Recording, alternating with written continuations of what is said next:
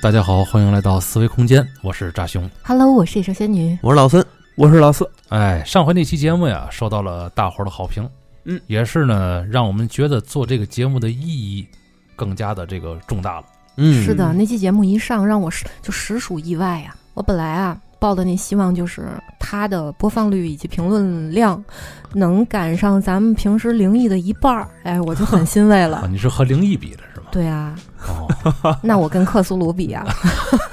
哎，我这克苏鲁收听量是不少的，啊，嗯，有咱美术多吗？还真差不多。嗯 我，觉得年更节目嘛，你把它说的太惨淡了也不太好，是不是？就是很好嘛，嗯嗯，你像我们思维空间最大的优势是什么？就是几个人都是美术生，嗯，还有一个人他妈讲历史讲讲的倍儿好，对吧？这是咱们思维空间最大的特点，嗯但是一直也没涉及美术，想出来个方法，以大伙儿这个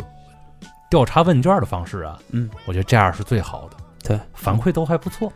嗯，所以咱们今天呢，也是依照着这个惯例啊，咱们还是打开问题库，嗯继续好的继续看一看后边的嗯问题啊。好的嗯 to show off her mind. But talking of love, she's clever. Yeah. 请教一个很认真的问题：哎呦， 怎么认真了？我听听，画展里的印象派、嗯超现实主义、嗯后现代主义嗯，到底画的是什么？ 有嗯我等凡人如何装逼可以窥见其中的精髓？哟，艺术生是不是就能看懂？啊，还是说大家都看不懂？如果啊都看不懂，那这些作品的意义何在？这个问题呀、嗯，最有发言权的嗯就得是仙女儿了嗯， 反正这这些作品我是不太看得懂啊，是，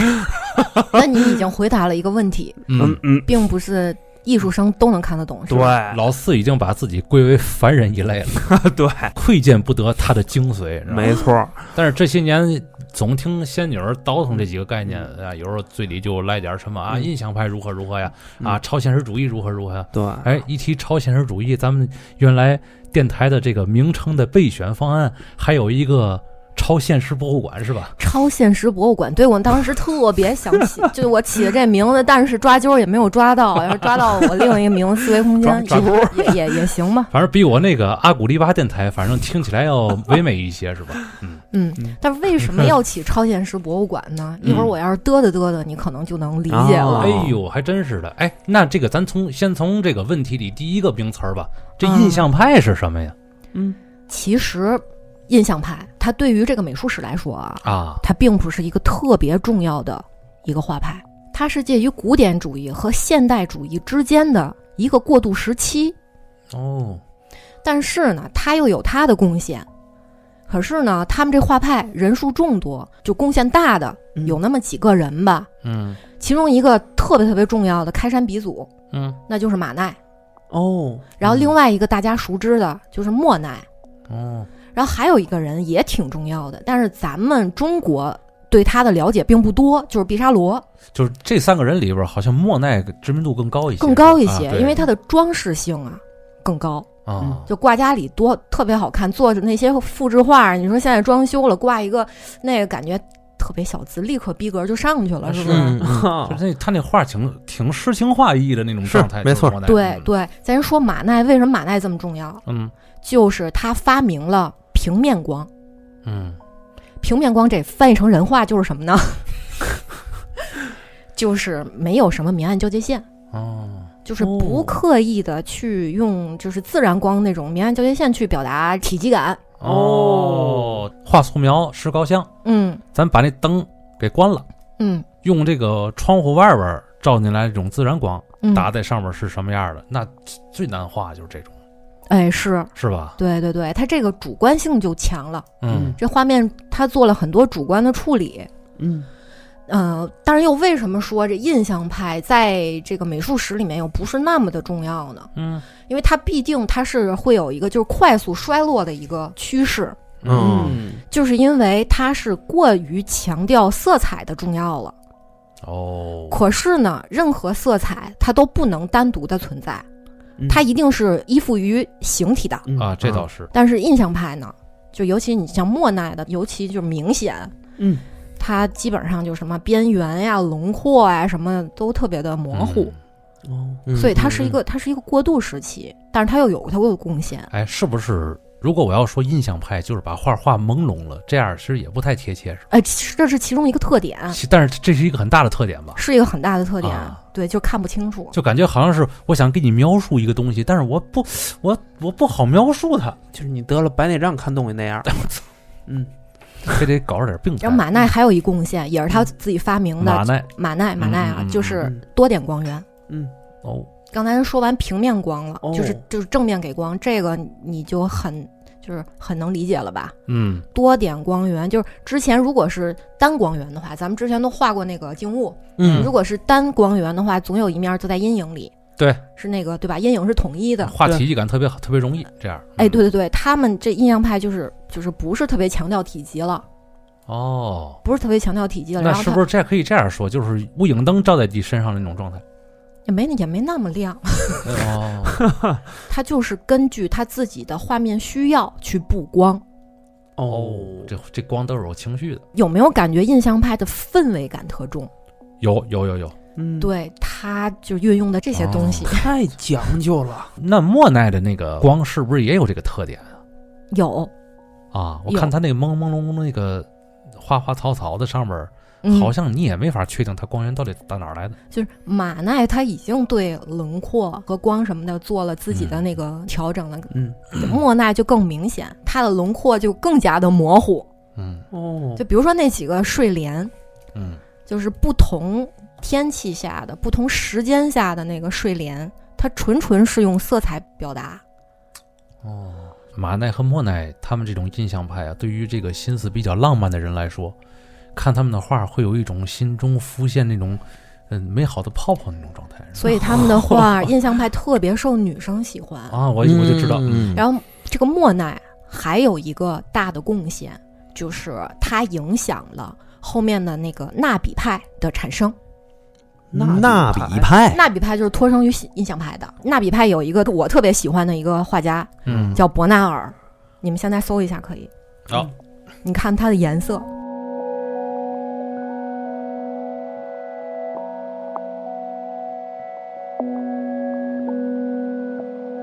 刚才我也查了查这个波纳尔的画，嗯，为什么官方这么排斥这些东西呢？这这么好看的东西，就这么排斥印象派是吧？是啊，就对是于一种新的画种，就是如此的感觉大逆不道，是吗？嗯，是他官方看他们就好比是感觉是一帮吃大蒜的想往我们喝咖啡的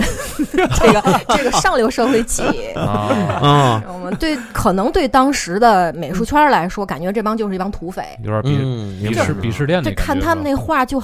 粗制滥造，嗯嗯嗯嗯，不符合当时的主流审美，是所以当时他们是肯定是要进进行一场美学革命的。是没没错，嗯对，因为当时很多时候这个绘画，包括这些画家，他画的画是给贵族看的，对，对对吧？贵族要求的肯定不是这种土鸡娃犬儿。他要的肯定是这种精致的、贵族的、有气息的，是吧？是这种吗？对你首嗯先从用料上你就得嗯嗯讲究吧，是是是，你就得用矿物原料吧，哦，啊你还得用那些贵重的什么打码树枝啊什么的东西，你去去去调各种的。哦这个对吧，就是我花钱了，我买我一个肖像，你怎么能用几个小时就给我画完呢？明白明白，廉价感了。但对其实一幅画的好坏和时间其实是没有关系的，这个现象每个时代都有。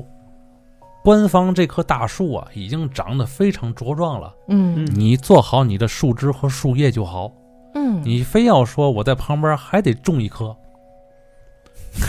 你是抢了我土壤里边根部的水分呐。嗨， 对，最核心的问题其实就是这个，但是谁的树干暂时更粗呢？官方，所以官方有打压你的权利。嗯我打你应该，我打你悲哀 啊，是吧？你这告告你，你这个你这棵树干三苏，不许种这儿，嗯是吧？嗯，对反正我你看我最最一开始对印象派也不是太了解，嗯，听仙嗯哎女讲完之后，哎仿佛脑海中这些我等凡人啊，也能稍微窥探点其中的奥啊哎妙。仿仿佛 对于这个概念就朦胧一些了，哎，就像印象派一样，就是嗯吧？懵懂着看啊，那咱们看看这个超现实主义嗯，和后现代主义到底画的是什么呢？超现实主义是一种就特别特殊的一种表现主义的形式。 我刚才哦真拗查口了，我刚才嗯查了一些超现实主义的一些代表作啊，嗯我感觉挺像我原来买的那个幻想杂志里边那些个幻想艺术作品的，嗯嗯，对对对对，啊，是是非比常如像，画一个人脑袋，然后脑脑子里边住了一只鸟，对，耳朵里边嗯塞个喇叭，像这对像这种的，现实中你根本看不到这种情景。对，在嗯超现实主义里边你都能看到，是吧？嗯，就我刚才有点怀，就是有点疑惑说，就是这个听友他能问出这样的问题啊，嗯就是他为什么非挑一个超现实主义来问？嗯，就我觉得他是不是做过什么功课之之类的，就绝对是有意刁难咱。我跟你说吧，丧替我来的丧因，为同时期还有很多的其他的表现主义嗯是，同时期期都存在，他为什么要偏偏挑一个超现实主义来说你呢？看没踢着，而且这个超现实主义它是不同于其他表现主义，就是它是一个特别特别就是特殊的一个画派。哦嗯怎么个特殊法？嗯、咱先说他曾经的一个代表人物嗯是一个文学家，因为超现实主义跟文学一直没有脱开关系。嗯嗯嗯嗯，有一个文学家叫不列东，他写过一本书叫《超现实主义宣言》，大概那个意思就是说，咱们的精神世界生活受到了很多很多的压抑，是，嗯必须得找一个突破口，必须找一个出口去释放。嗯那这个精神世界的出口就是超现实主义。嗯哦，对这个超现实主义，它的源泉和思路，你们猜是脱生于哪儿？有哪儿啊？弗洛伊德。嚯哇，啊想到了，哦，嗯，他就是精神内核，就是来自于 弗洛伊德，就说白了就是研究潜意识的那点事儿了。嗯嗯嗯，嗯，这是前期啊，我说的。所以咱们就是看到一些特别有名的超现实主义作品，你就能看到很多就怪诞的元素在里面，嗯是，它是不符合现实经验的画面，对吧嗯，对，没错，绝对不现实，对吧？其中一个比较出名的，大家都知道的是达利。嗯，达利为什么这么出名？嗯因为他营销做得好。他是一个特别特别会推广自己、包装自己的人，哦，就把这人啊，要是放在现在，嗯，他就是一大网红。嚯，你看看，这么回事儿我啊，看看，嗯，对，他只是那个时代没有他那个条件，哎哎，嗯，他其实有点像毕加索。哦你知道，这两个艺术家都特别的傲，嗯特别的傲气，就是毕加索从来没看得起过谁， 嗯，就从真的真的真不，他的，看得起齐白石啊，嗯，东方的 东方的咱现在不算啊，啊就说啊啊西方的啊跟他差不多同时期，他健在的时候啊，跟他同时他从来没有看得起过谁。嗯，但是呢，他就唯一去过这个达利的工作室，哦，我操哎，觉得这人是不是有点就是有点东西，或者是对我构成点威胁了，我得去看看这个。后者面儿大，而且就是他的营销的那种天赋跟毕加索也很像，嗯嗯。商两个商人艺术家，营销鬼才。所以毕加索才有那句话嘛，嗯，大师之间抄的是灵灵感。感达利他管自己的画叫新古典，哦，因为他的技法用的是古典技法。但是呢，他描绘的主题其实是就是潜意识啊，或者是梦境里面那些怪诞的东西。嗯，可是我个人并不是特别喜欢那个达利，因为他的画里边的具象元素过于多，而且刻画的又过于的深入，多少有点感觉就是刻意表达的那种感觉。是他这画里边体积感描绘的还是挺深刻的，不光是体积感，它那个元素啊什么的，就画的巨细无比。对于表达梦境来说，嗯其实有点生硬，这就是是我不够朦胧的。这是我个人的看法。当然，有很多人都特别特别喜欢达利啊，嗯，嗯达利他涉猎的特广，他还是一个特别成功的，就是拍了很多超现实主义的电影。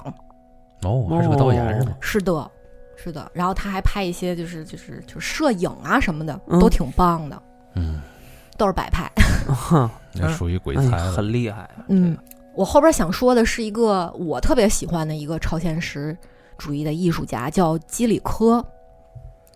说他的时候，其实你们可以去搜一下，把他的画跟达利的画做一个比较。他的画是特别纯粹的去研究梦境的表达的，他的梦境的氛围感特别强。嗯哦，你如果把他俩放在一起，你就能感觉嗯达利过于具象了。嗯就不那么想潜意识的东西，因为咱们你想，咱们潜意识梦境，就是你看你看见的东西，你不可能那么的真实，不可是能那么的细节度那么高。嗯这一点来说，基里克确实比达利做的要要梦幻一点儿，对嗯对，所以那个达特别利，像是后半夜做了这种梦，是吧？这这么哎还能分出来对，实就验那多少个那个时候，尿泡已经开始积攒东西了，就是已经让你感觉到一些个硌了，你知道 吗？就是基里科，他是就是纯粹的，就是基于精神分析理论的基础，对在在这个个基础上画画，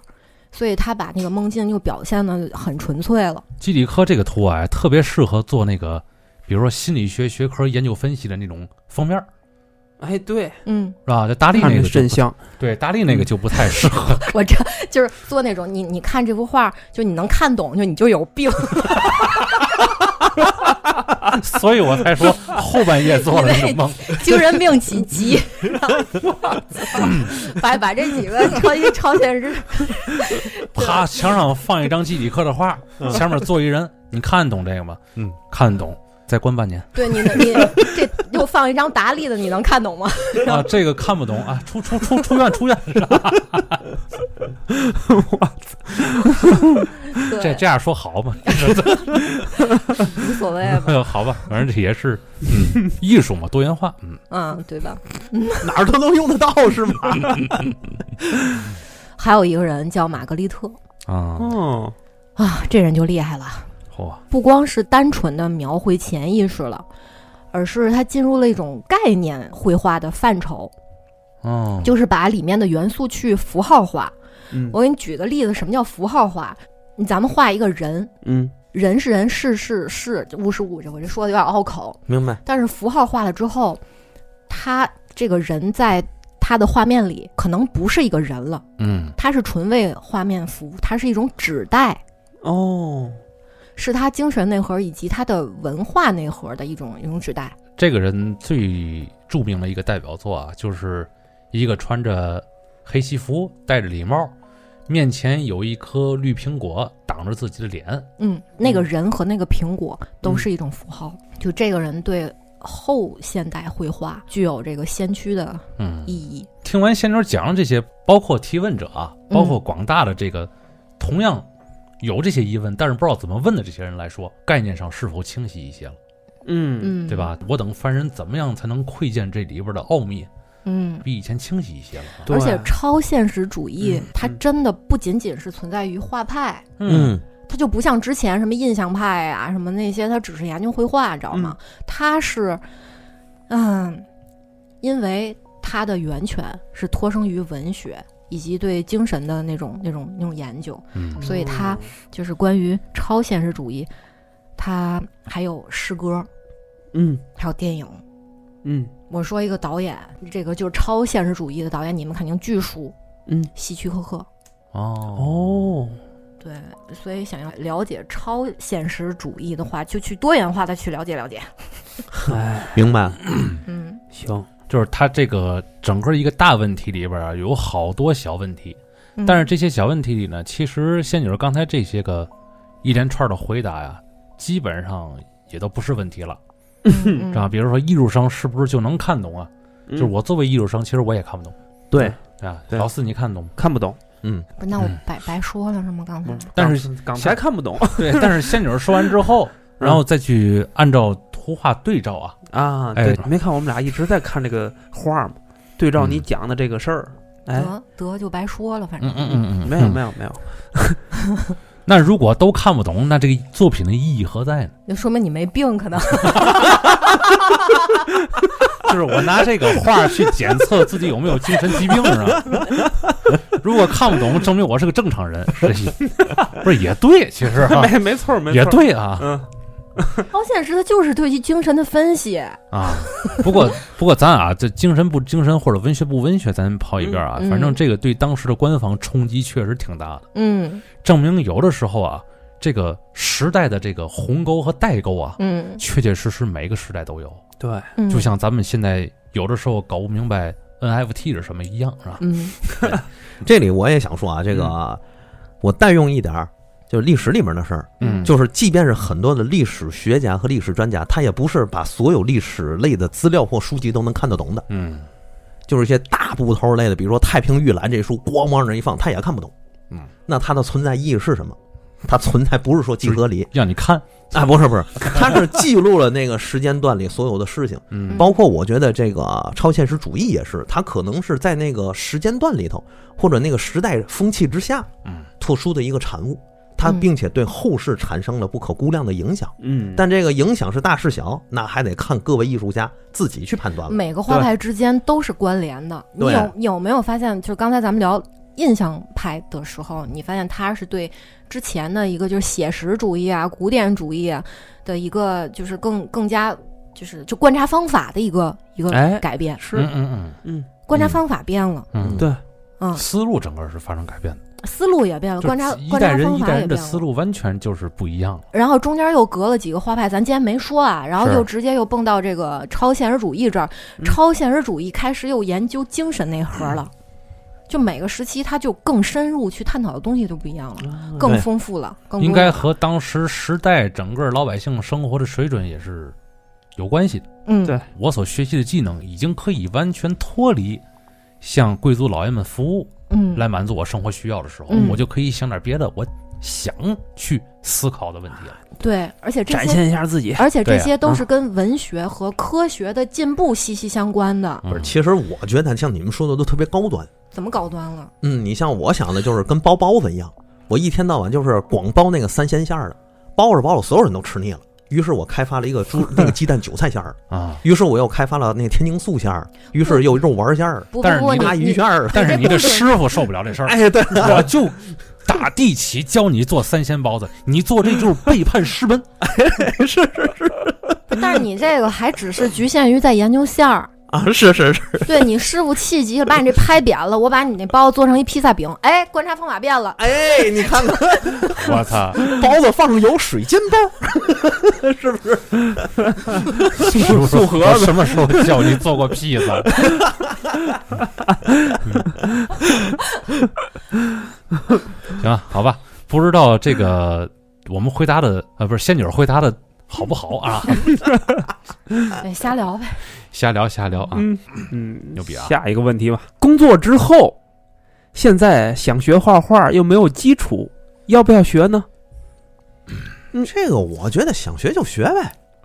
艺多不压身就是 啊啊，啊，工作之后，比如说不管是工作原因还是个人兴趣爱好原因，对想学就学 你呀，要真心喜欢的话，这个学不学的重要吗？不重要啊别把工作丢了啊。啊，啊！你想要是要是工作丢了，正好学了新学这东西能承载下一份工作可能性的话，啊，对，丢了也行，但是就怕是这个没学出来，那个也没了。嗯，对这问题可能咱也就只能这么回答，因为他嗯问的就很泛泛，他没有嗯特别具体的说我我要学画画是要要干什么，嗯啊，我要走职业啊，还是我就是学着玩儿？是吧哎其实对我觉得他可能是哪种呢？就是比较喜欢画画，但是呢，工作了之后觉得自己年龄也大了，工作也忙，我现在再学画画还来得及吗？哎，嗯有可能是这样。哎，大部分人可能没有接触过的都会有这样的想法，还是属于课余消遣，可与小显病大。是吧来得及，就是您等到七十岁了，嗯只嗯要那手不哆嗦，嗯学画画都不晚。啊，就是文森那个文森丘吉尔多少岁学的画画啊，嗯，对啊，对吧？嗯，不着急那事儿。没错，嗯，那这问题就过了是吧？对嗯，好吧，插画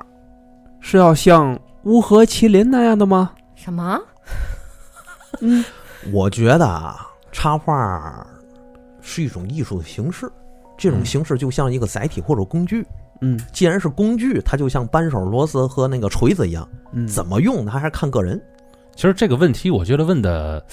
插画像乌和麒麟那样的，哎，他没提，就这么分几个字儿分析一下啊，是吗？啊。但是他插图的风格特别的写实，嗯让你在一定的距离内看，好像是一张照片儿，对，嗯一开始看我也以为是照片改的呢。他会有这种恍惚感。哎，他所描绘的都是时下跟政治有关系的一些个东西，嗯，是而且大部分都是讽刺西方资本主义的那些个恶行嘛。对，所以嗯他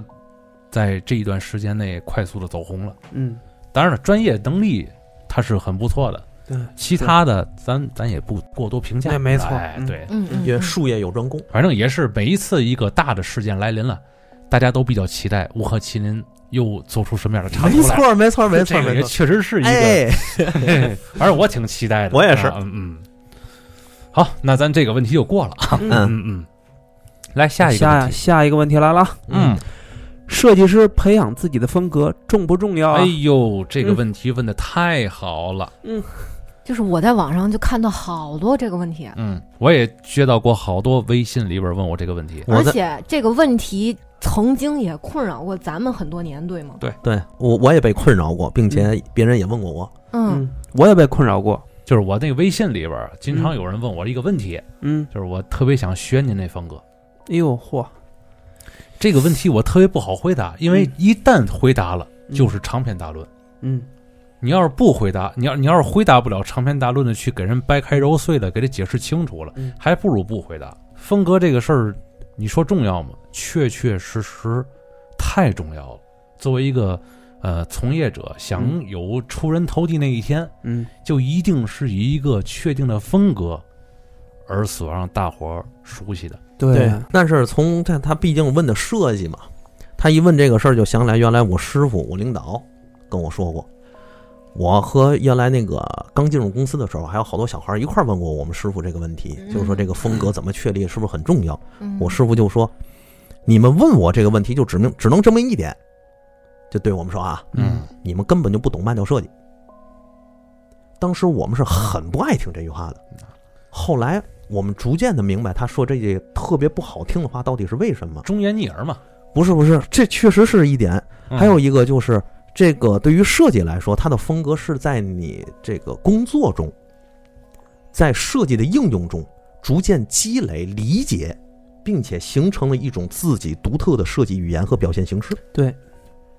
它不是说嗯我想追求什么，或者说我故意追求什么就能达到的。它是无数次时间的累加。哎，嗯，现代广告家皇大卫奥格威还说过，就是说风格是在逐渐模仿中形成的。对，他说过一件事儿，就是说刚入行的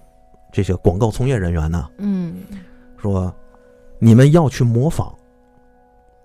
去找到你最喜欢的一个人或几个人，去不停的模仿，嗯模仿他的构图，模仿他的色调，模仿他的排版，模仿他的行间距，甚至模仿他的字号大小。等终于有一天你把它琢磨透了，你就不想再模仿他了。嗯那个时候你再去设计，慢慢的自己的风格就出来了。嗯，其实我现在也是在这个乖圈儿里，嗯就是我做商业漫画嘛。嗯嗯，甲方那边可能会给你提一些这个漫画要求，嗯你你这个画风啊，必须得靠近像某某的画风。嗯嗯然后我也是画漫画，每个作品的风格基本都不一样，嗯其实都是在感觉是在学嗯抄别人的那种感觉，嗯啊，但是呢，找到自己的这个风格嗯挺难的，说实在啊，特别难。嗯，因嗯为我是什么呢？我是一直在和市场抗争。其实嗯从院校出来之后啊，在游戏公司里摸爬滚打的时候，嗯只有我在画手绘。嗯我心里一直对这个自己的风格仿佛有一个模糊的印象。嗯我那个是印象派， 你也印象派是吧？对，今儿仙女儿把这个印象派给我倒腾明白了，我就感觉好像那就是对风格这个这两个字儿就是印象。嗯，我到底是什么风格？暴雪、嗯那种魔兽嗯是不韩是漫？是不是我的风格？嗯然后我翻开了这个托尔金的这个小说嘛，嗯里边有特别棒的这种插画。嗯哎呦，这个我一看就特别高兴，这个是不是我的风格？嗯然后有一天涉猎了这个新川洋司，就是合金装备的那个原画师嘛。嘛，嗯哎呦，这个是飘逸的水墨感，嗯是吧？我觉得这个应该是我的风格。嗯，其实这种东西，我觉得误了我很多年。哎，对，明白这意思吗？嗯就是感觉我好像如果当初不去想考虑这些个人，这些人的话没有入在我的脑子里的时时候的话，我可能会进步的比现在还要快一些。嗯就是我在全国各地转悠啊，我不知道自己的方向在哪儿，我是要去西藏，还是要去新疆，还是要去云南，还是要去东北，我不知道，走着看。嗯，对，就知道现在啊，仿佛在画画的时候，有一丝东西具象了，不是那么的印象。嗯这种十几年以来带给我的感觉特别奇妙。后来我再一往回追溯，这个风格是怎么形成的呢？我从小生活在天津，嗯，这是第一点。嗯第二点，我打小就是个逗逼。嗯第三点，我从小对于冷血动物就十分的热衷。嗯第四点，我小时候经常经常性的接触一本杂志，就是我大爷呀，原来在厂子里边经常往家带回来的一种杂志，放放我奶奶那儿。哦，我每次去我奶奶那儿，我就会翻它，就是一那种呃讽刺性社会漫画，四、哦四格的哦，我知或者道一格的嗯这一幅画，专门讽刺一种社会现象。嗯嗯，现在再一看我的画，仿佛里边有这四个所有的特点，嗯讲好像讲故事，好像什么新川洋司嗯啊、天野喜孝啊，包括宫崎骏呐、好像这些人离我都跟我完全没有任何关系。嗯嗯嗯，就是这个才是真正的自我。我在画这些东西的时候，我感觉特别的舒服。你学那些大佬学的其实只是技法，我觉得有些时你候应该是这个意思。对，你但是其实，其实你知道吗？就是这个笔由心生啊，嗯他们之所以能把事儿做成他们那种漂亮劲儿，嗯嗯，也是他们在用笔的时候是随着他们心走的。对，我想去找着他们的风格，我首先得掌握他们那颗心，嗯那不可能能也是有和他们同样的童年境遇、嗯工作经历、生活经历，嗯，而且我们性格还得保证一样。那难点儿， 哎，说迷信点儿讲话，我跟他生三八字儿得一样。哎呦，是吧？可能才会掌握他那种风格，嗯但是这个显然做不到。那么后来我一回，我一往回追溯呢，嗯，仿佛从我一出生到现在就注定了，好了，我今天应该走这个风格，用嗯这样的颜料画人物，就这个德行。对于颜色的理解，对于整个形体的理解，不是说故意找这风格啊，是没这东西自己不舒服。嗯，对但是你肯定是干过不舒服的事儿，你今天舒服的那种感觉，你才能找着，对不对？没错儿，嗯我曾经在学校的时候，或者刚毕业的时候，我也盲目的认为我已经找到了我的风格，因为你知道，有一段时间对于绘画的从业者来说啊，嗯，找不到风格可以说是致命的，就是包括相当茫然，啊就包括嗯你你的这个认可度，甲方对你是否会欺负你，这些和你自己形不形成风格有很直接的关系。对，知道甲方要什么，然后逐渐的习惯了妥协于甲方需要的那种东西，嗯但是又和自己之前的经历相结合。我发现有的时候这个风格就会慢慢的成熟，就越来越具象化。心里那个呃小种子发芽了，慢嗯慢慢的成型了，没感错儿觉，但是你嗯说、当初看新川洋司呀、天野喜孝啊，你说对不对呢？肯定是一个必然，肯定是一个必然。嗯你试错啊，嗯，你快速的发现这个东西不适合你自己，你需要通过什么临摹，对，需要通过模仿。嗯那阵儿画很多设定都是新川洋司味儿的，啊，被我们我们中美很头疼，你知道嗯吗？嗯跟我私交不错，要不然嗯早把给我开了，你知 道吗？嗯，你看看，后来发现这东西确实不是我的。嗯嗯，哎，你看扎兄，你你是从这艺术的角度上去把这个事儿说了一下，其实这个他虽然讲的是设计师，我觉得但是插画师、艺术也一样，艺术工工作者，其实都都是一样的。哦对，也一样。但是在这个广告吧，我就局限于广告这个艺术设计里头啊，嗯这设计里头，当时很多的这个艺术设计总监吧，都在说一个事儿，就是多谦儿你有自己的风格了，那就证明你被这个市场大佬所认可了。这不贩卖焦虑吗？所以大部分时候是不存在这个现象的。 甲方爸爸要什么，那就是他的，这就那个就是你的风格。 判断自己有没有风格，一个很好的标准， 你还是否在职？哎，对，当你把 不是，当你把你的这个设计稿给甲方爸爸的时候，甲方爸爸一看，呵，喜笑颜开，OK，这 就可以了。不过啊，刚才老孙这个话其实变相的提醒我了，我觉得也是提醒了很多迷茫于这个事儿的听友。无论甲方如何对你打压，嗯就包括咱后儿不还有一个咱们还没念的那个问题了啊？但是那个问题不也存在吗？说甲方想想我把字儿调大一点 儿，又调小一点儿，就是那种反复的虐，你明白吗？嗯每一次这种虐都是你在迈向自己风格的路上，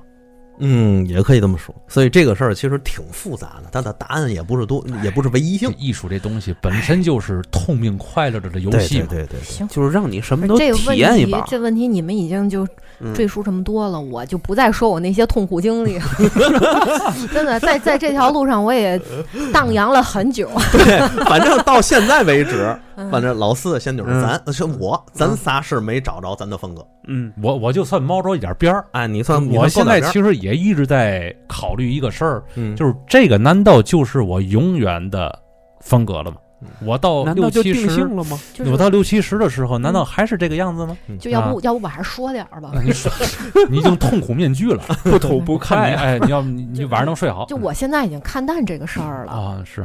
我把我的从业经历那几年，就是就现在已经化化为空白了。嗯就我如果那会儿，嗯，就毕业之后没有去进公司去做那个就外包这种明白明白，玩意儿的话，玩意儿啊，就是可能所谓的那个个人风格早就形成了。因为在大学的时候，嗯我擅长的东西就是表现，嗯，就你们你也看过，我我我要是没猜错的话啊，印象派、超现实主义、后现代主义，你好像都干过。对你都看过，是是你是，哦都看过，但是那个我不是抄他们，就是每个人的那种金字塔尖尖的上那一点点风格，啊我是就是想是体味那种思路去画，就包括超现实主义那个，你看过我就被我们学姐骗走的那那张，啊，嗯那去看过看过 那个就是就是其实我那个画并不像谁，但是你看的就是很怪诞，对吗？呃是对对对，那就是就是根据思路去画，那幅画叫什么？四十九年一岁梦是吗？我并没有起名啊字，是 是，我对 对对，并上山谦信 那是嗯。 并没有起名字，不一定是因为你的个人风格有多么鲜明，有可能你画上面的某某些点就可以打动别人。嗯，对对对，也可能是抖音给流量了。嗯，是是，是 我我不不没没有抖音，呃没有抖音是是是我我就是我就是在在就是哎怎么说呢？哎，没事儿，这说种不好了，这这种说不好的感觉其实最真实。这认识哎啊，对对对对对对对对哎对，反正就说不好了，对嗯意会吧。一会一会一会，因为要是问三十多岁以上的这个在职的这些设计师，你问那个你的风格是什么，他们都抹脸。而且我想了，如果我那个十几年前那个风格已经形成很固定的了，嗯你就看就是很我很个人了那种感觉，可能我到现在也变了。你每个时间段那样儿不一样，你知对对道吗，对对对对，嗯其实当初仙女儿有一幅作品，我特别喜欢，就是那个。那那那有点像那个超现实主义的那那种那种风格，就是里边有个小兔子、小丑什么的，那个还记得吧？嗯，呃我刚才也在说说啊，就对，那个这这幅作品其实，如果你要按那幅作品的思路走下去啊，嗯，到今天我觉得不可估量。那些我试过，不但是过你光试我现在为对对对对现对现在在想，那也不是我的，风格那也不是我就对对最后想想表达的东西。啊，嗯，就哎像你刚才举的那个例子，反正现在感觉玩颜彩比较舒服是 吧？嗯，是痛也有点我天痛，这倍儿痛苦。 但是痛痛并快乐着吧？哎呀，这可以又最后咱们再单开一期，就是 就是踩过那些坑啊，这从教材上学不着， 不是我感，但是我感觉画现册在，上没有 啊。嗯但是我感觉现在你对于这个烟彩的追求啊，我我能感受到你的那个执着。嗯但是原来那些风格虽然你掌握的也不错，但是我感觉你没有执着过。嗯，那这可以不可以说摸着一点影儿了？有可能这是吧个风格往往跟表达的主题息息相关，嗯哎，不是，我我这个点儿不同意。是我吗这？点儿不同意嗯。你比如说吧，你画蛤蟆，你和我画蛤蟆就完全不一样。你能明白？虽然咱我表达的好像是 好像是我这风格的物体，你明白吧？嗯嗯嗯，但是你肯定是用你的风格去画一只蛤蟆。我倍儿表现那那蛤嗯蟆特别表现，我那蛤蟆就是你看我一个表一个表情 包，啊是一个蛤蟆在那儿抽风， 你甭管是不是，你甭管是不是蛤蟆抽风，反正那是你的风格，你肯定在那个蛤蟆里边，你看不见任何我这边的东西，嗯对，对不对？嗯它所以它它跟那表现物体估计没有多大关系。嗯，哦是，吧？还是你本身那个那个性格、脾气、秉性里边的内在反映到哎对对纸上对，来性格、脾气、秉性这很重要，对这很重要。对对嗯对对对对，你要是一个脾气，一个就是特别外放，一个特别呃，就是表达欲特别强的，而嗯情对感特别丰富的一个人的话啊，你想画那种安安静静的，是就比如说日本画那那种感觉，啊啊，浮世绘啊，啊日本画那种感觉，你哇一看静静谧了，嗯然后物哀了，啊，他肯定没戏呀、侘寂文化。痛痛苦死了。所以你看对，老四为嘛一直找不着自己风格呢？嗯哎，脾气太好，对，他要是画个蛤蟆，上面得背俩炮起码向现实反抗啊！了，对对，也就这意思了。表示出内心的压抑是吧。嗯，其实我画画挺挺那个硬朗的那风格，不是，我觉得不是硬朗，跟硬嗯那个没关系。不要往脸上自己就是抹金啊！ 你的给我的感觉就是别人让你画嘛，你都啊行，嗯，嗯，我试试，嗯行，然后最后肯定是别人要求的那样。就是我我这个我这个人兼容性特别高，哎，倍儿会，倍儿会，倍儿会说自己。他说自己不是品牌的，是减容的。对哎嗯兼容性特别高，就是你。哎，反正这些年在职场也练出来了，嗯就是对你让我能画，你让你想让我表达什么，我就是按你那个想要那个方式嗯，嗯给嗯，来一个，哎嗯，哇哎，塞，真行哎！你这啊多面手，可以了啊哎反正哎才六面兽一般的我存是在。属于是属于是那个平均，但是哪样都不算太高、哦那种。哎，你哦这个这个什么五五五边形 战士，六边形战士是吧？六边形战士啊是对那对是对，那是满格啊啊，那可嗯是。而你要让我画一个，就是你你画的那种叫什么暗黑风赛博朋克那种，我来不了。每人不一样嘛，这就是风格嘛。嗯，嗯，对。好，那咱们来看下一个问题啊。嗯，啊下一个问题啊，嗯，感觉自己画画的技巧或者是灵感无法提高，停滞不前的时候怎么办？这是两块，一个是技巧，一个是灵感。嗯嗯，咱们先一个一个来。嗯，我在琢磨，这问题太难了。啊其实你看似挺短的一个问题，里边暗藏杀机。 对，我就哎难呢。我就觉得这些问题啊，到现在给我一个感觉就是，嗯嗯，二战时候温森丘吉尔问海军大臣，就给他一便条，嗯，啊，请在便条的另一面写下皇家海军如何打赢并适应现代化海战。你妈扯淡吧？嗯这不是我建议你们多问点儿，就像本期第一个问题那种，我我比较好回答。那个有嗯有有迹可查，那个对不是那个特别具象，嗯而这种你其实看着特别短嗯，嗯，啊，而且其实我能理解呀，这听友为什么问这问题，他遇见困难了，嗯，平静呗。肯肯定定的呗，就肯定是这个想画嘛，面对一张，哎呀，满满脑子全是世界 呀，一面对白纸啊，一就满脑子全是空白，对，然后从哪儿下笔呢？不知道，技巧没法提升，还是画的少，嗯，嗨，那哪这方个面这是啊根根本原因，我觉得这是。如果这个时候，比如说你可能是刚做完一个活儿，生理性懈怠一下，我觉得就撂下笔，出去去一些自己没去过但是别人待腻的地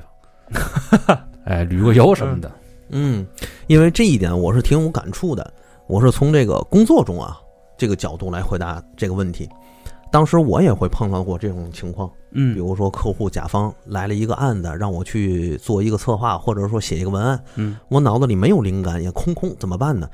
我当时就会再把甲方的这个要求，包括他给我的所有资料，我再重新读一遍，反复读呗，反复读，啊，再去理解，再去深挖他的要求是什么，也包括他这个呃这些资料里有没有什么亮点是可以让我继续提取的。嗯，如果还是不行，我就把这些东西全撂下了，啊，哎，全撂下，哦全下撂，全然后撂下。出去两万步，哎， 对，出去楼道转转啊，跟人聊聊天嗯你你啊，是楼楼道转 吗？你们楼道转转两万步是 吧？啊各种转转，跟人聊聊天啊。嗯，有时候也会跟人家就是一边聊天一边去聊这个案子这种事儿，比如说骂骂甲方这这是找灵感的技巧是吧？ 啊，对，就是把嗯脑子放空了，然后嗯回来换一下。嗯有些时候在这种过程中可能会蹦出几个点子来，嗯哎，有些时候还是蹦不出来呢，回来之后心情也换了，再嗯收拾一下，重新再再出发，嗯再做。就是他这个问题啊，别说他了，我嗯现在也有这个困扰。哎，对，是，到一定阶段，一定坎节儿，嗯都有这种困扰。对，有的时候就感觉我操，这灵感就仿佛就住在自己脑子里一样。嗯，随逃随有，你知道吗？但有时候感觉就都出去玩去了，嗯都有枯竭的时候剩下一空壳给我，嗯或者是有好多能能画想画原来想画的，突然间有一天不想画了，这东西就在脑里，就不想画。有有有，就画臭、画顶了、画恶心了嗯，有。啊。其实有这个我事儿给不了多少建议，嗯我就是想聊聊我自己。嗯，你说，以前就是画画特别奔放那个时期嚯，特别奔放那个时期是在一个大环境都是那样的环境的条件下，嗯就是我想画什么就画什么，是我画什么也不受任何的束缚。所以，首先我觉得环境是一个特别特别重要的的的要素。对，就是那会儿在大学的都是绘画的那个环境里，嗯那时候肯定就特别自由。对，画主题你也不受局限。嗯那会儿我从来没有过什么关于灵感的困扰，我这拿起笔来就画。奔放嘛，对，可是毕业之后，然后尤其工作了，哎呀，画不出来东西了。受压制了，嗯我自己真的，我这几年总结了一，我就是是我我个人的，不代表其他人啊，因为每个人不一样。嗯求生欲太强了。就是我，你的不是求生 欲，就是我的经历代表不了你，嗯，是，对吧？嗯，但是我喜欢听。好吧， 嗯就困扰我的是被世俗干扰太多，啊嗯我离开了那个环境了。然后我又进入这个商业的这个这个大环境下，是首先白天那画东西都是都是什么那个外包那些玩意儿啊，那肯定的，人家客户让你画什么，对吧？总得是你得迎合人家对，啊。然后创作需要什么？首先需要激情，对那个对那些时候激情首先没了，嗯创作激情没了。据我所知，你没好几年了这个事儿，对啊嗯，真是想磨了多少年，得对对十对年。对对对再一个就是受世俗干扰过多，哦，每天想着就是怎么多挣点钱。功名利禄、衣食住行，可是你要你想怎么多挣钱的话，哼哼你首先可能就我我的概念，就是我打引号我字的概念，你就要剔除。嗯想很快的挣钱的话，我就得满足对方的需求。这个要是积极一点儿看的话，也许对方给你开出的那个做活儿的那个条件呢，它也是灵感的一个来源，并没有，并没有嘛。并没有，哦，因为其实商业美术跟我自己不太符，嗯就和我这个人不太符。嗯这也是我这些年来就是很难受、很难受的一个一个一个地方。就是这些年我我自己觉得被碎片了很多。哦，都都一样。嗯，在工作的时候，我为了多挣点钱，我周末还去那哪儿咖啡馆儿，嗯，因为我也喜欢做咖啡，我还哦去那儿去学习。周末两天挣的其实也也也不算太少。嗯就你如果生活长时间的被这些东西所占据的话，嗯怎么可能再有创作的激情呢？那你灵感哪儿来呢？嗯，你面对的都是油油盐酱醋茶呀、你别忘了，对，就你每天你喝杯咖啡，这东西能带给你灵感吗？能带给你激情吗？你比如说，我现在想创作点儿东西了，我蓄了一天的力，或者我蓄了好几天啊，想主题，想绘画的方式，我怎么怎么去构思这幅画，差不多续的可能有百分之五六成的时候，我爸我妈过来给我安排了一堆事儿。你要在星期几、星期几、星期几去去把这个事儿你得办了。虽然是虽然事儿不多，但是呢，你可能每一天就被占据了那一两个小时。这话呀，就是可能就不在专业内的人去听着，好像没什么毛病。哎，不就对呀用了啊你一两对呀个小时吗？我跟你说，有什么不是毛病吗不是一两个小时，有时候占据你十分钟，十你分都钟就都断都了，难受，你就知断道吗？了，对吗？嗯就昨晚，昨晚晚上，就昨天发生的事儿，然后晚上我在家正画着半截画呢，嗯，然后，哎，画这勾完线啊，准备描色儿，然后后嗯来、我媳妇儿就就跟我说，给孩子漱个口，嗯，再找那个刚才那个勾线的那感觉就没了，瞬间就没那个了。感觉就是一瞬间的，你只要嗯那个没哎贯穿下来，嗯，就没了。这个这个灵感啊就在天上，你本来坐着飞机要去的，嗯刚起飞就让人给摁下来了，哎，对，那可不是你再绕一圈再重重飞一下的事儿啊。对嗯我以前有一个就是观念，就是你甭管是干什么，跟自己做对抗，嗯，你在红尘里面可能做对抗的这个修行吧。红尘，对对对，世俗红尘里面，你可能你在这里面修行，嗯你你你你锻炼的能量可能是是最大的，嗯但是啊，我真想说，这也可能也得分什么事儿。我现在有点理解，就是那些修道的、修佛的人，就嗯为什么长时间的要要住在深山了。嗯多咱清静呗，嗯，就是不沾染世俗那些东西，不影响清修，不影响你思考。嗯，咱天天手机在在身上，你谁给你发个微信不得回吗？嗯今儿这个有有事儿找你，明儿那个有有事儿找你。为了维系人际关系，你不可能我一直不回这这这这些，我可能不回的话，我后期得用更多的时间去去去去维护这这件事儿，把这个事儿去去铺平。嗯，嗯所以这些一直在在碎片我，在在干扰我。就是原来有一个人呢，他也算是我半个老师吧，嗯他曾经跟我说过一个事儿，就是说，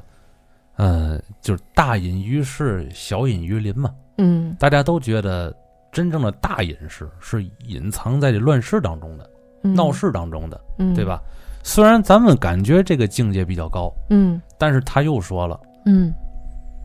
你无论如何也得清静一回。嗯，没错儿。就是说白了，就是他那意思什么意思呢？如果你有这个条件，你跑到一个这，比如说啊，咱也不是说非得说是寺庙或者仙洞啊，嗯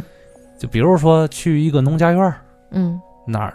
呃依山傍水的，嗯也没多少人，嗯就在那儿租一个小房间，嗯在那儿干一些自己该干的事儿，嗯，把手机啊各方面的该关了关了。而且把你那些世俗的需求扼杀掉。对对对，嗯比如说我我今儿我又想我又看上一包了， 对，我记得我一会儿刷刷淘宝我又看上这包了，一会儿啊嗯看看哎呦快双十二了，是不是要囤点儿日日用品了？嗯，但是你如果在那个深山里，可能就没有这些东西嗯干是嗯扰了。就是你一看见花花草草、高山峻岭啊，你嗯，那些你你想想那些都没有用了。那大山大水，那不比包漂亮？啊可能这这会儿又有人说风凉话了，嗯，还是你的定力不够，肯定不够但。是你自己不自律我。感觉肯定不够。你要是足够自律的话，你这些东西你都可以扔到一边儿。有的时候，为什么说你需要躲一个清静？在躲清静的时候，你体会一下自己逐渐清静的这个状态，嗯，先借助于外力帮助一下你。对，当你再回到闹市里边来的时候呢，你一想到原来在深山里清修的这个状态啊，嗯，你能快速的找回来。但是你连体会都没体会过，你哪你上哪儿找去呢？对，但是如果满足不了这个自己，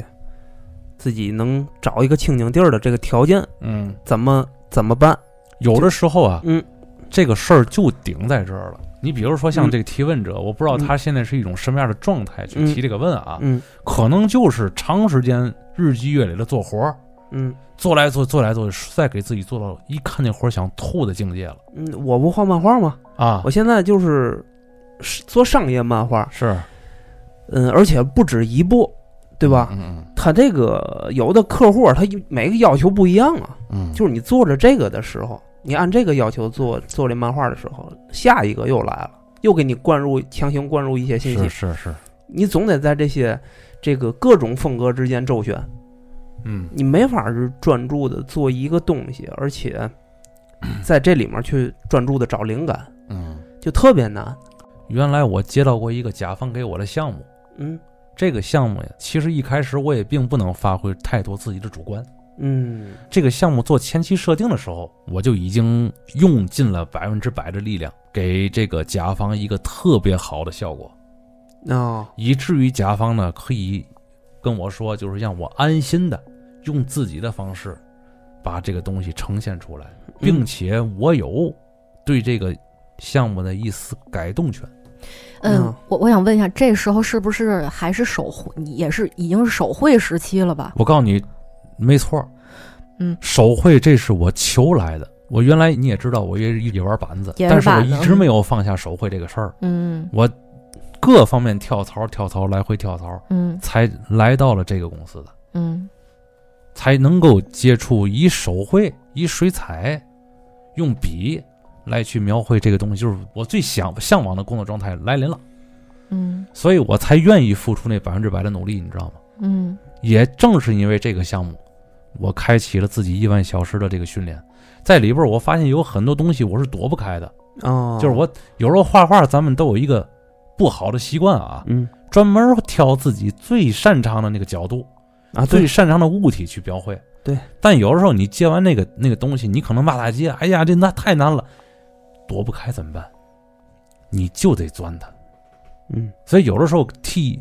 甲方解决一些问题的时候，躲不开的这个时候就是画技提升不了的时没候。错，就是你拓展格局的时候，嗯啊是拓没展错绘画格局的时候，嗯有必必然会有力进来。嗯，磨练之后，你必然对于整个灵感的源泉又有一个新的思路。嗯你一开始就是一个杯子，嗯你这杯能盛多少水？大把大把的源泉流过来的时候，装不下，那你必须把这个杯子慢慢提炼成一个缸，一个桶。发现了这个奥秘，嗯让这个项目大放异彩。哦，就是你的综合能力得到提升。很多东西躲不开了，而且在这个过程当中，我发现了自己太多地方的不足了。哦，有一段时间，甚至是什么呢？我已经享受发现这个问题的过程了，又今天又发现了一个我以前没发现的一个自己的死门，嗯我要把这个死门踹开。嗯这过程我特别享受，哦，所以现在有时候画一些东西啊，拿起一张纸、一个笔，直接伸笔就来，一个新的动态，嗯，一个新的造型和表情、情绪可以表达出来，是一个非常得心应手的一种感觉吧。哎，那我想问你，你你画的你画的过程中，或者你甚至就还没画了，我我正在酝酿啊，啊啊我酝酿我那我那感觉了，一个电话来了，这一电话接了半个小时，你嗯后面你还能画吗？说实话啊，没法 画了，但可当然得说实话，除除非是什么呢？嗯我用之前能力的百分之六十去做这个东西，嗯，没错。我还是可以继续画下去的。嗯但如果这个张画的意义在于进步，嗯，可以说这个这个电话就打断我进步的思路了。你知道这问题， 刚才老四一念的时 候，嗯我这。我我觉得这问题就就是直给接你把我那个痛苦源泉给勾起 来了，我靠，不行，我我得琢磨琢磨。嗯嗯这真的不像你那第一个问题呀、问完啊之后，我直接就能就能就能 搭了，就这个直接把你那个痛苦源给勾起来了，你知 道吗？嗯，就是 犯干预。哎呦，就是就是直接啊，跟郭电影一样，这些年点点滴滴，我就想我要从何说起，嗯就这种感觉，是挺恶心的。我要我要抽哪一点儿去去表嗯达，嗯嗯，是吧？我觉得任何的，就是听友，如果是做美术的，从事这工作的，一定对这个问题都太有感触了。关键是啊，这个问题是在这个灵感无法得到提高的时候，停滞不前的时候，嗯，如果换做你们的话，怎么办？嗯怎么解决？我有实际的解决方法吗？我还是没有办法建议，但是嗯我说，如果是我，我怎么办？嗯，就就是是能在这个条件允许的范围就内。还还是环还是环境很重要，这是嗯我第一嗯个表达那观点。为什么嗯我就上学的在画室的那样的一个环境里，美术院校一个环境里，我想画啥就画啥，嗯因为它就是因为环境在干扰你。这就为什么我想画唐卡，嗯我想拜佛，我要去西 藏，嗯你怎么不去太古里呢？嗯，你怎么不去三里屯呢？嗯环境重要吗？这对根本就不是自律不自律的事儿，嗯对吗？嗯嗯，就是我到那个环境里，我我的心灵，我看见天葬，我看见布达拉宫，我的心自然就被净化下来。嗯那儿的色彩，那儿的空气，那儿的对一切，那儿的人文，那就能给我灵感。嗯我想画宗教题材的，嗯我一定是要去那儿的，嗯或者我就去敦煌。这就是环境的重要，嗯所以，所以如果是我的话，我可能想画什么主题了，我我可能会去那个地方，嗯，去哦住一两个月去。嗯这是你可能的最最有可能的解决办法。对，你知道哦啊最最可怕的，你知道是什么吗？就是说让你，比如说静下心来，不行你出去走走，嗯不行你出去旅旅游，嗯不行你看会儿电影，嗯对吧？但是可能提问者会说，我在做这些事儿的时候，心里想的都是这项目还没完成，嗯我我根本就没法做到清净。就是创作，为了创作去旅游，跟你平时去旅游休闲，我我觉得没有办法做到一样，嗯，没有做到做。你要是带着一个对象嗯去旅游去，然后呢，那你那你那那那能找灵感吗？嗯，那天。那灵感都在你对象身上了，可能那要 换个对象倒是还行哈、 可能那个旅游的目的就变成了去哪儿，每天去哪儿吃，找旅游景点儿，或者是一直在酒店里面休息。嗯还有还有其他的，我就不说了啊。嗯对对对对，嗯哼，所以就是是吧？真的嗯。所以说，这个如果换到我来说， 就是现在还在职嘛，嗯，我的解决办法其实就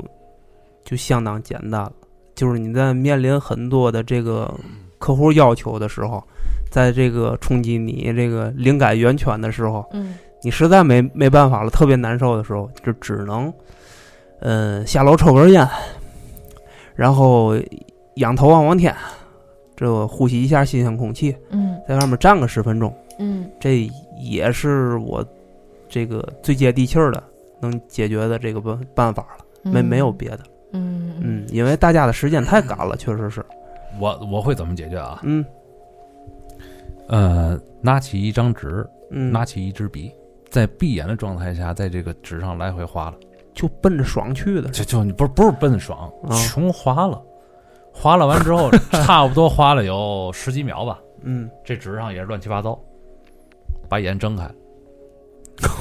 哦我想到小时候的一个游戏，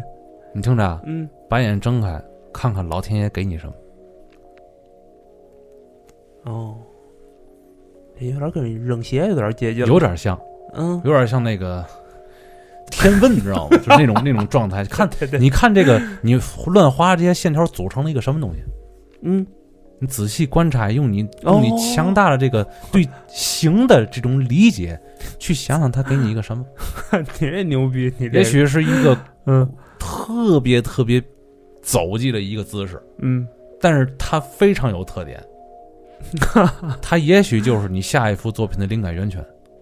我操，这这他妈挺新颖啊，这方它法，可以试一试，哎可以试一试我。他妈回来试试，对对对，构图的方法千千万。嗯，有时候面对一张白纸的时候，自己什么想法都没有的时候，但是构我告诉你，构图的方法千千万。嗯，你比如说撒米，